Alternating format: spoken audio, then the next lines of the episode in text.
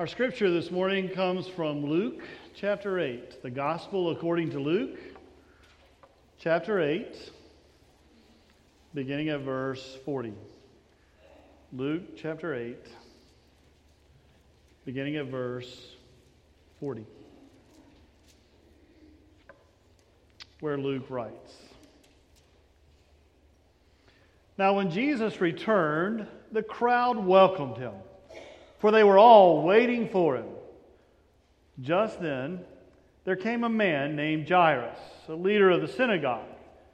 He fell at Jesus' feet and begged him to come to his house. For he had an only daughter, about 12 years old, who was dying.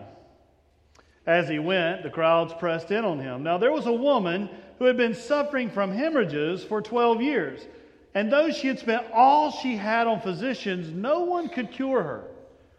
She came up behind him and touched the fringe of his clothes. And immediately her hemorrhage stopped. Then Jesus asked, Who touched me? When all denied it, Peter said, Master, the crowds surround you and press in on you. But Jesus said, Someone touched me, for I noticed that power had gone out from me. When the woman saw that she could not remain hidden, she came trembling and fell down before him. She declared in the presence of all the people why she had touched him and how she had been immediately healed. He said to her, Daughter, your faith has made you well. Go in peace. While he was still speaking, someone came from the leader's house to say, Your daughter is dead. Do not trouble the teacher any longer. When Jesus heard this, he replied, Do not fear, only believe, and she will be saved. When he came to the house, he did not allow anyone to enter with him except Peter, John, and James, and the child's father and mother. They were all weeping and wailing for her, but he said, Do not weep, for she is not dead, but sleeping. And they laughed at him, knowing that she was dead. But he took her by the hand and called out, Child, get up. Her spirit returned, and she got up at once. And then he directed them to give her something to eat. Her parents were astounded, but he ordered them not to tell anyone what had happened. This is the word of God for the people of God.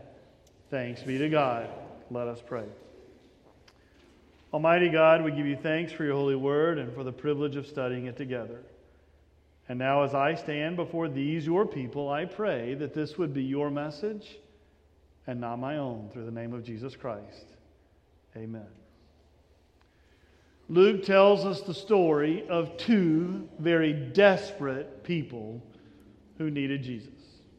Jesus had been on the other side of the Sea of Galilee. The Sea of Galilee is in the northern part of Israel, but it's not really a sea, it's more like a lake actually you can see all the way across to the other side. Jesus had been on the other side for a while, and you might remember the story about how he cast out the demons into the swine, and the swine ran into the sea. And Jesus had now come back to the opposite side of the sea or of the lake, and the crowds were waiting for him. Luke makes it clear they were excited to see Jesus come. Crowds of people gathering together, wanting to see Jesus. Why? They had they had heard of some of the things that he had done. Some of them had probably witnessed a miracle. They had heard of his teaching. The crowds wanted just to kind of see what's going to happen. They, they wanted to just hear every word that Jesus was saying, and, and maybe Jesus will do something really interesting today. So while the crowds are there all together pressing in on him, a man comes and falls down at Jesus' feet. Who was it? Jairus. Many of the people knew Jairus because he was the leader of the synagogue. Actually, some translations tell you that, that he was the president of the synagogue. He was the one to make sure that that the place where the people of God would join together to study the scriptures, to sing and to pray, that everything was in place, that everything was in order, so that the people of God could enter into the presence of God and, and, and be able to worship and grow in their faith. Jairus, we all know Jairus. He falls down at the feet of Jesus and he is desperate. His daughter, his only daughter, at 12 years of age, is dying. 12 years of age in biblical times, especially, but in the Jewish faith, is, is such a critical age because, well, that's the age when a little girl goes from being a, a child to becoming a woman. That was the age when she would have her bat mitzvah. That was the age where there would be this great celebration, and she would take on her faith for herself and enter that covenant community of God on her own as an adult, one who believes and has accepted that faith for herself. But this 12 year old, this little girl, she's dying. And Jairus, her father, falls down at Jesus' feet like any father would, desperate for help. And Jesus, please, I need you. I need you to come to my house right now. My little girl, my only little girl, she's dying. Jesus, I need you. it's at a time like this that status doesn't really mean much. Because Jairus didn't send somebody else to Jesus saying, Go tell Jesus that the president of the synagogue needs him. And, and, he doesn't come up to Jesus and go, You know me. I'm the one who greets you at the synagogue. I need your help. None of that matters at a time like this. He just fell down at Jesus' feet, tears in his eyes, and begged, Jesus, please, my little girl, please come to my house. And Jesus agrees. So they start moving toward Jairus' house. You can imagine the crowds are around. They had hoped that they would get to see something. They hoped that they would get to hear something amazing. And, and, and now you just, you just heard the news. Come on, let's go, let's go. We're going to, his, his little girl's dying. And, and Jesus said he would go. Let's go see what happens. Let's go, come on, let's go. And so they're beginning to move, and the crowds are bumping and pressing in. Luke wants you to know they're all bumping into him, pressing around on Jesus as he's trying to get there. And well, there was a lady in the crowd who was violating the law by even being there. Because you see, she had been bleeding for the last 12 years. And, the challenge of that is, according to Leviticus chapter 15, verse 25 to 31, if you get a chance, I know that Leviticus is one of those books that all, we all gravitate to, going, I think I'll just read Leviticus today. If you get a chance to read Leviticus, you'll actually see that when someone was bleeding, going through that time in their life, that, that for that while they were considered to be unclean. That during that time, they, they were not allowed to, to be with other people. They were not allowed to, to touch other ones. But during that time that you were considered unclean, anything you touched was considered unclean. You can't sit there. She sat there. You, anyone that she touched was considered unclean. So during that time, you wouldn't be able to embrace or be embraced. This poor lady had been suffering for 12 years.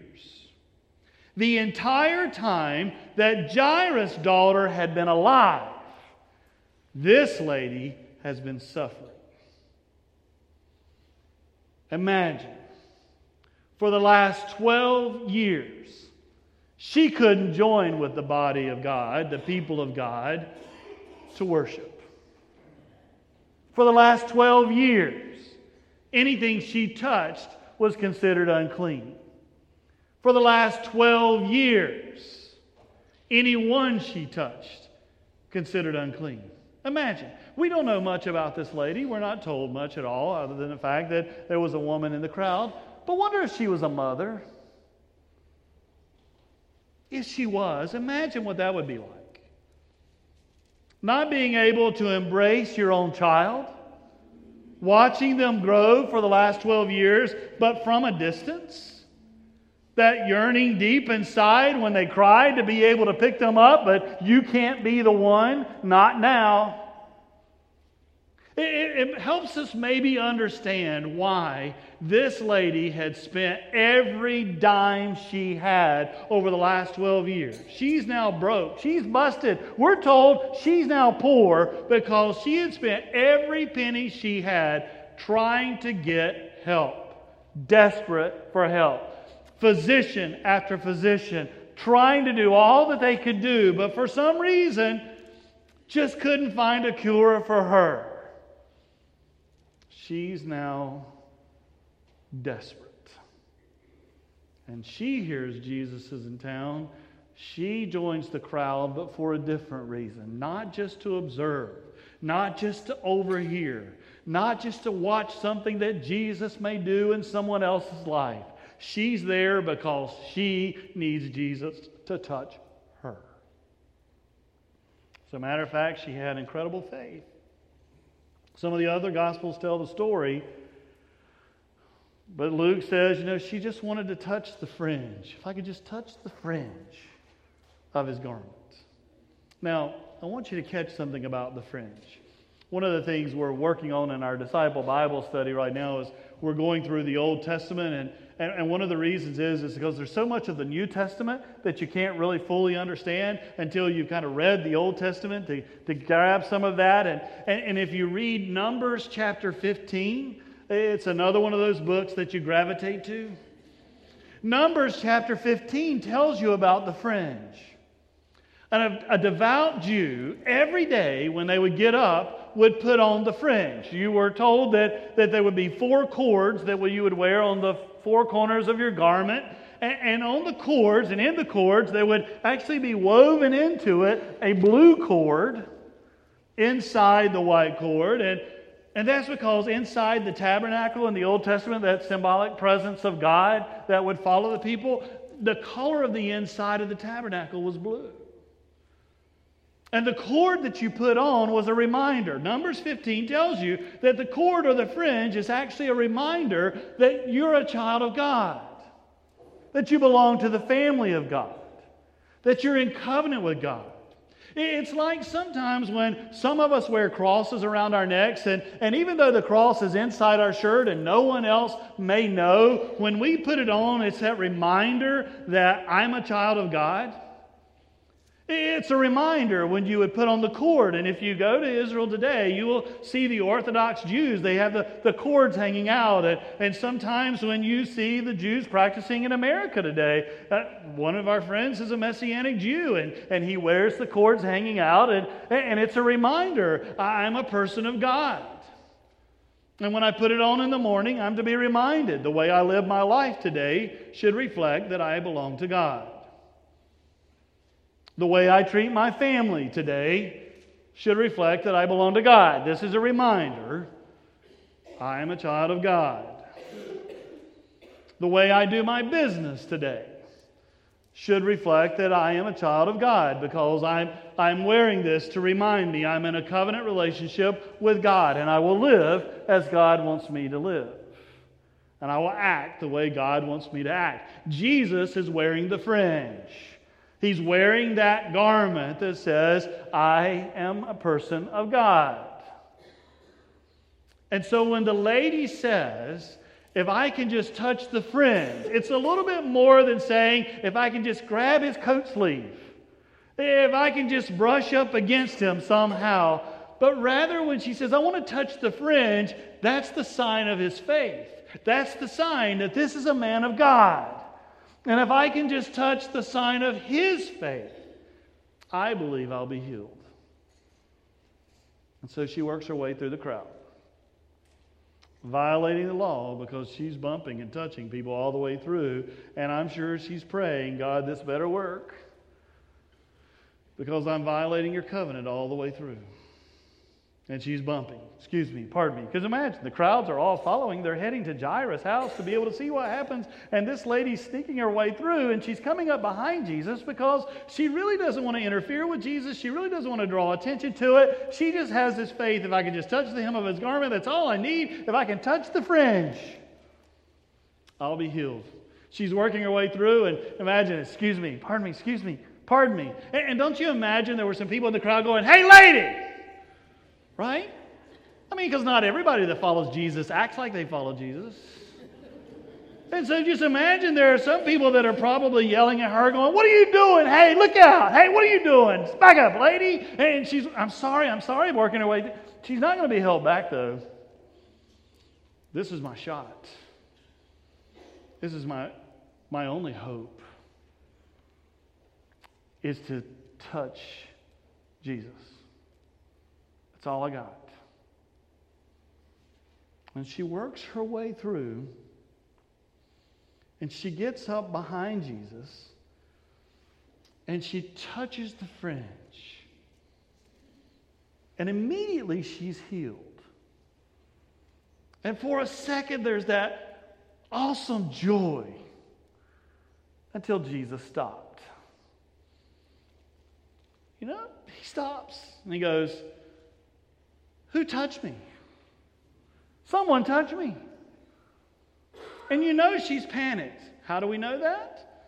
Because Luke says, all denied it. That included her. Like, who touched me?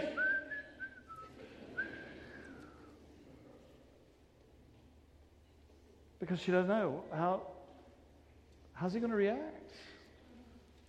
What's he going to say? And when nobody says anything but all deny it, then Peter, and we know it's going to be Peter because Peter's the one who cannot stand silence. Peter speaks up and he goes, um, Jesus, um, there are crowds around us. People have been bumping into you the whole time.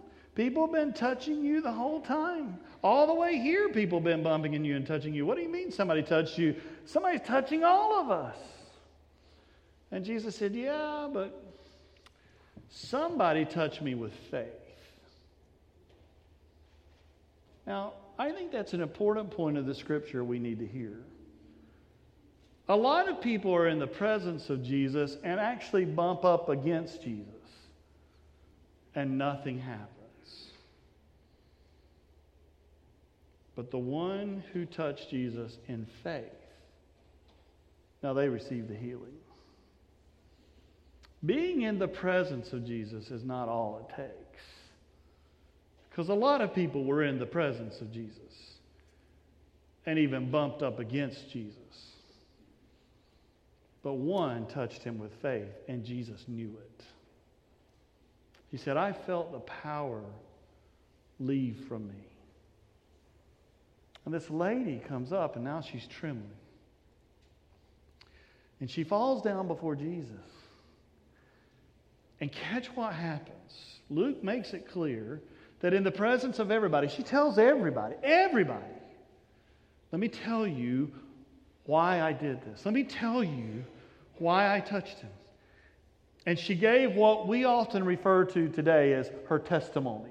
Let me tell you what my life was like before I felt the touch of Jesus, and let me tell you what happened as soon as I touched Jesus. That's a testimony. She gave her testimony to the whole crowd. For the last 12 years, this was my life. For the last 12 years, I, I, was like a leper who was ostracized off to the distance. For the last 12 years, nobody wanted to be near me. For the last 12 years, this crowd wouldn't get near me, near me if they had to. For the last 12 years, I couldn't embrace my own family. For the last 12 years, I couldn't worship with the people of God in the house of God. For the last 12 years, my life has been miserable. And I knew, I'd heard about this Jesus. And I knew if I could just touch the fringe, if I could just touch the sign of his faith, even, that would be enough. And Jesus looked at her and said, Daughter, your faith has made you well. Go in peace often wondered why did Jesus point her out like that? I mean, she obviously came up behind Jesus, not trying to make it a big deal. And Jesus kind of calls her out in front of everybody. And, and, it makes you wonder why. I mean, there are some things that if we have going on in our lives, we're okay to talk about it. We're going, yeah, I got to have rotator cuff surgery done. We're not embarrassed to talk about that at all. We go, yeah, his shoulder is uh, back when I played pro football or junior high, I mean, middle school football. You know, we're not afraid to talk about, yeah, my knee's out, I got to have my knee replaced, my hip's out, I got to have my hip replaced. But there are some things that are a little more private, some things that are a little more personal. We don't want to talk about them, so we go, yeah, I just had a little procedure done. We don't really talk about it a lot. This is one of those that you probably wouldn't want to talk about a lot. I mean, this, is something that the lady probably did not want to have to tell everybody. Let me tell you what I've gone through, but Jesus called her out. Why? Well, started thinking about it that for the last 12 years, this crowd and community all around her had ostracized her. And once you were healed, you had to go present yourself to the priest, and the priest would declare you clean. But then after 12 years, I mean, who's going to take a chance? Did you hear that so and so was pronounced clean? Yeah. I'm still going to stay away just in case. Did you hear that? Yeah, I heard that. But she's not coming to my house for Thanksgiving. I'm just not sure. I'm not sure I want to go there yet. I mean, I just can't take the chance. I think maybe Jesus calling her out was an act of grace as well. Because the people wanted to see God's power at work, and so he was able to go. You know, a bunch of you have been rubbing up against me all day, and nothing happened because you were here as observers. She was here as a participant. She touched me with faith. She is now healed. You can embrace her now because she has been healed. Well, about that time, you know, Jairus is, is kind of on edge. Jairus was a great man, as we know. He was the, the president of the synagogue. He was a man of God, a man of faith. And, and I imagine it was a tear in his eye because he just witnessed an amazing miracle of God. But his daughter, the whole reason he was there was because of his daughter. So he's going like, ma'am, I am so happy for you. Praise God. I'm glad, you know, bless you. I, I, I hope, you know, oh, you got such a beautiful kid there. Oh, that is amazing. Uh, congratulations, Jesus. Let's go. We need to go. Jesus, come on. Come on, my daughter. But then he gets the word, the word that no parent wants to get. He gets the word. Here's the word you don't need to bother him any longer. That's the word. Why? Because your daughter has died. You don't need to bother him. I find that interesting. You know what that reminds me of? It reminds me of John chapter 11 with Mary, Martha, and Lazarus. Remember that story in John chapter 11? Jesus was very close friends with Mary, Martha, and Lazarus. As a matter of fact, when Jesus was in Jerusalem and was going to spend the night, he tended to, to go outside the city of Jerusalem. You go out to Jerusalem, you go down across the Kidron Valley, up around the Mount of Olives, and cross over the hillside. And just, just beyond the, the hillside is, is another little village. And that's where Mary, Martha, and Lazarus lived. And so the only night that we really know that Jesus spent in Jerusalem was the night when he was arrested before his crucifixion. But other than that, he he typically stayed at the home of Mary, Martha, and Lazarus. That kind of people. You know, the kind of people that you go, you're not staying in a hotel, you're staying with us. That kind of relationship. You're one of us, you're family. You're staying here. John chapter 11, though, Lazarus dies. It's four days before Jesus gets there. It was believed that the Spirit hovered over the body for three, but on the fourth day, you knew they're dead. And Jesus arrives his two best friends, two of his best friends, Mary and Martha, come out to meet him separate times, but they said the same thing. You know what they said? They said this Well, if you'd have been here earlier, he wouldn't have died. Wow. That's what he said. I mean, just look it up. If you'd have got here on time, if you'd have been here just a little bit earlier, this would never have happened. They didn't say. His, some of his best friends, people that he broke bread at their table, People that he had spent the night in their home, they did not come up and go, Thank God you're here. Thank God you're here. No. Why? Because we believe that you could have handled it when he was sick, but now that he's dead, this is beyond even you. That's what they thought. What was the message to Jairus? You don't need to bother him any longer. He might have been able to do something while she was sick, but now she's dead. This is beyond even him. Did you catch that? This is beyond even him. And Jesus looks at him and said, Well, don't, don't fear, but believe. I mean, didn't you just see what happened with this lady? I mean, you got to have a little faith. So he goes to the home. When he arrives at the home, the professional mourners are there. Because it was believed in biblical times that one of the ways you showed tribute to someone you loved when they passed away was that you hired mourners to come and cry. And it was believed that the more people you had there crying, the more honor and respect you were showing. I mean, can you imagine doing that for a living? What do you do for a living? Professional mourner. Matter of fact, I got a service at 3 and another one on Tuesday. You know, I, am going to have to go get some of those, uh, some Visine to get me through this. The mourners are there. They're crying up a storm. And Jesus says, Don't weep. She's just sleeping. What did they do? You need to catch this. What did they do to Jesus? They laughed at him. He's too late, and he's a nut. They laughed at him. But Jesus takes Peter, James, and John, mom and dad, goes into the room. And here's this little girl that he takes her precious little 12 year old hand in his hand. And he looks at this precious little girl with love and compassion. And he says, Child, get up. And she comes back to life. And Jesus said to them, Give her something to eat. Now, doesn't that just sound crazy? She just woke up and you're going, now go fix her breakfast. Why? Wasn't for her. Jesus does the same thing. If you go to the end of Luke, you'll see it after the resurrection. On his way on the walk to Emmaus, he eats with the disciples that are there. Why?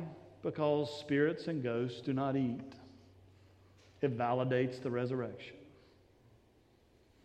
Give her something to eat. It wasn't because she was hungry, it's for all the people outside laughing. Give her something to eat. It'll validate that she's alive. I love these stories because the one, it makes me remember I'm part of a crowd. You're here today. You probably bumped elbows with somebody. Many of us are here today because we hope to hear a word from Jesus. Maybe get to witness God do something in somebody's life. Maybe get to overhear something that Jesus has to say. Some of us are here as observers. We just want to kind of, from a distance, check it out. Others of us are here today because we desperately need Jesus. And we're not here to observe, but we're here as participants. I'm not hoping to see what he does somewhere else. I just, I need him right now for me in my life. For some of us, we've been dealing with stuff for like 12 years or longer. For some of us, it may be physical. For some of us, it may be spiritual, deep inside. I've been wrestling. For some of us, it may be our marriage is in a crisis. It may be I love my kids, but I tell you what, they're about to take me to the edge. For some of us, it may be how do I deal with these pressures that are going on in my life? For some of us, who knows what it might be? We just feel like if, if man, if I could just show up today and touch the fringe, I just, I just need to touch the fringe today. And for some of us, we're not here for us. We're here for somebody else, like Jairus. I love this person more than anything, and they need your touch. They need your touch. And I'm falling at your feet for them. Maybe that's why we're here. And, and while we're here, when we hear some of the things that Jesus can do, some people may laugh. But Jesus said, You just got to believe. And what I want us to hear is this, too, that there were a lot of people there who touched Jesus but didn't experience a thing because they didn't expect to. And they got what they expected. But then there was a lady. She touched Jesus with faith. And finally, after 12 years, immediately healed. There are some of us that are thinking, well, I know Jesus can handle a lot of things, but what I'm dealing with may be beyond Jesus. You don't need to bother the teacher any longer. But Jesus says, don't fear, have some faith. The woman gave her testimony. Here was my life before, and since Jesus touched me, I've been healed. What do you need Jesus to do for you today? And are we here as observers? Or are we here to be participants? And allow God to make a difference in our lives right here, right now. Will you pray with me?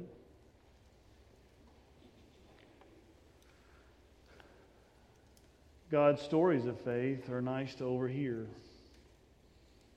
Having faith to where I'm the participant, well, that's a different story.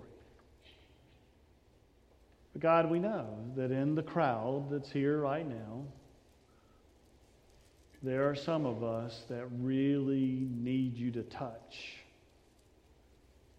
Or if we could just touch your fringe we know that you can heal us. So, God, we pray that you would be with each one at their point of need today. You know what it is, you know what's going on in hearts and lives. And you know the ones that may laugh a little until you feed us and they see the miracle. So, God, we pray that you would reach out your hand today and touch. And allow us to reach out our hand and touch you and be healed in the name of Jesus Christ. Amen. Our altar, it's always open, and